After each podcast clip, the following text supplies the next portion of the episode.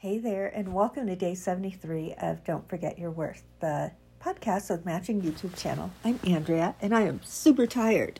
Like, I, I was so proud of myself because I got the Keurig machine up here to the condo up the mountain. And then I'm like, oh, hey, wait, guessy whaty girl, you don't have any pods. so I'm like, you're not really winning this early morning thing. So I'm going to have to spin down the mountain this morning and just to have my cup of coffee. but um, I'm sorry I sound a little croaky. I think I might be getting just a little cold or a little something, something. But I found a tough piece. It's called Love When It's Hard. And so it begins. I put off fixing that for over a week because I was trying to teach you a lesson, he says, right mad, when I ask him for an S wrench so I could fix the garbage disposal. That's passive aggressive, I said, looking for the yellow rubber gloves. I don't care what it's called. Sometimes you have to learn a lesson, he spouts all ticked. You mean like the time that you let the pipes freeze because you refused to open the cabinet doors or trickle water when I suggested it? Passive aggressive. And yet I didn't say one thing to you, not one, when we woke to frozen pipes, because I love you. I stick up for you rather than trying to make you feel like junk because I love you. He stood there at the sink, putting the yellow rubber gloves on and removing the Lodge flimsy tin measuring spoon. See that? Maybe it had something to do with a Lodge measuring spoon, he yells his sarcasm straight into the bedroom. I wander out of the bedroom to find just the right loving words. I know that the disposal is lodged, and I have fixed garbage disposals a bazillion times.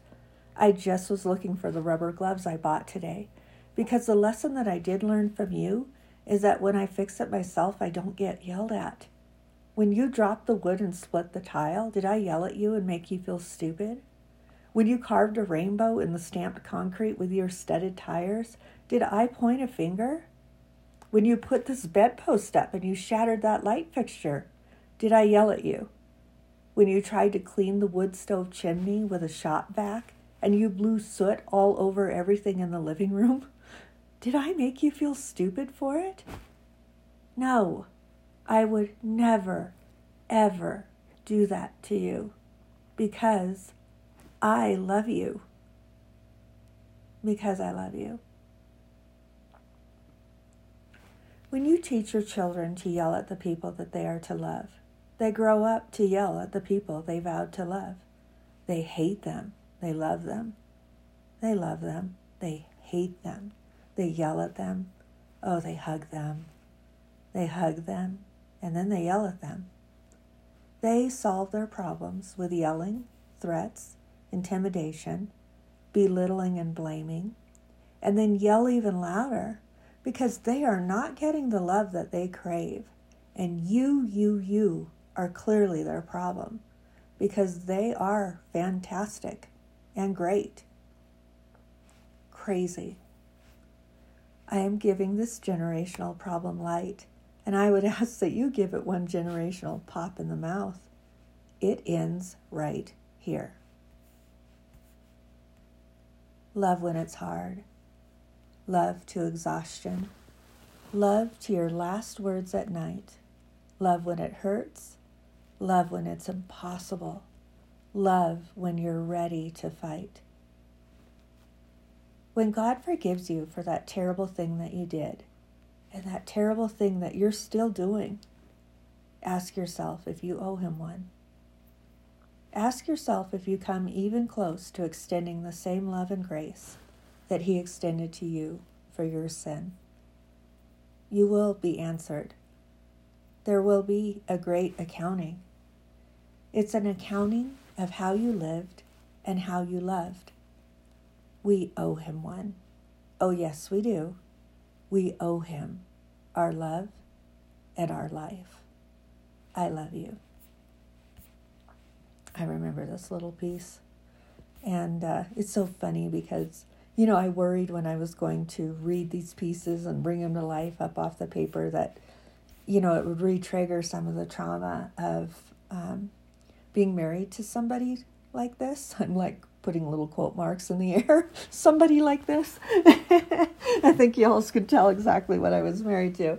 Um, and so, you know, I just have had to pray all over it. And I'm doing fine. Like, I was worried that, like, even subconsciously, like things might fall into my dreams or, um, you know, that I would rethink these things or go into a trance over them. You know, no, there's been nothing. It has been absolute covering um, because I believe that this is obedience to the Lord and that He does just place a covering um, that nothing would touch me as far as the, you know, the trauma and that sort from the past. So I'm super thankful because I think these things are so helpful.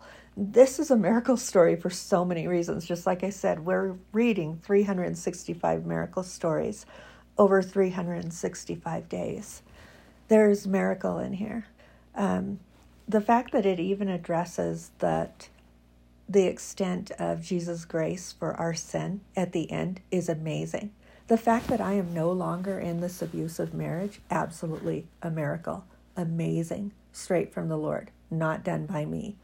Um, and the miracle that we can take a look at generational patterns and that as Christ followers, we do have the power to break those.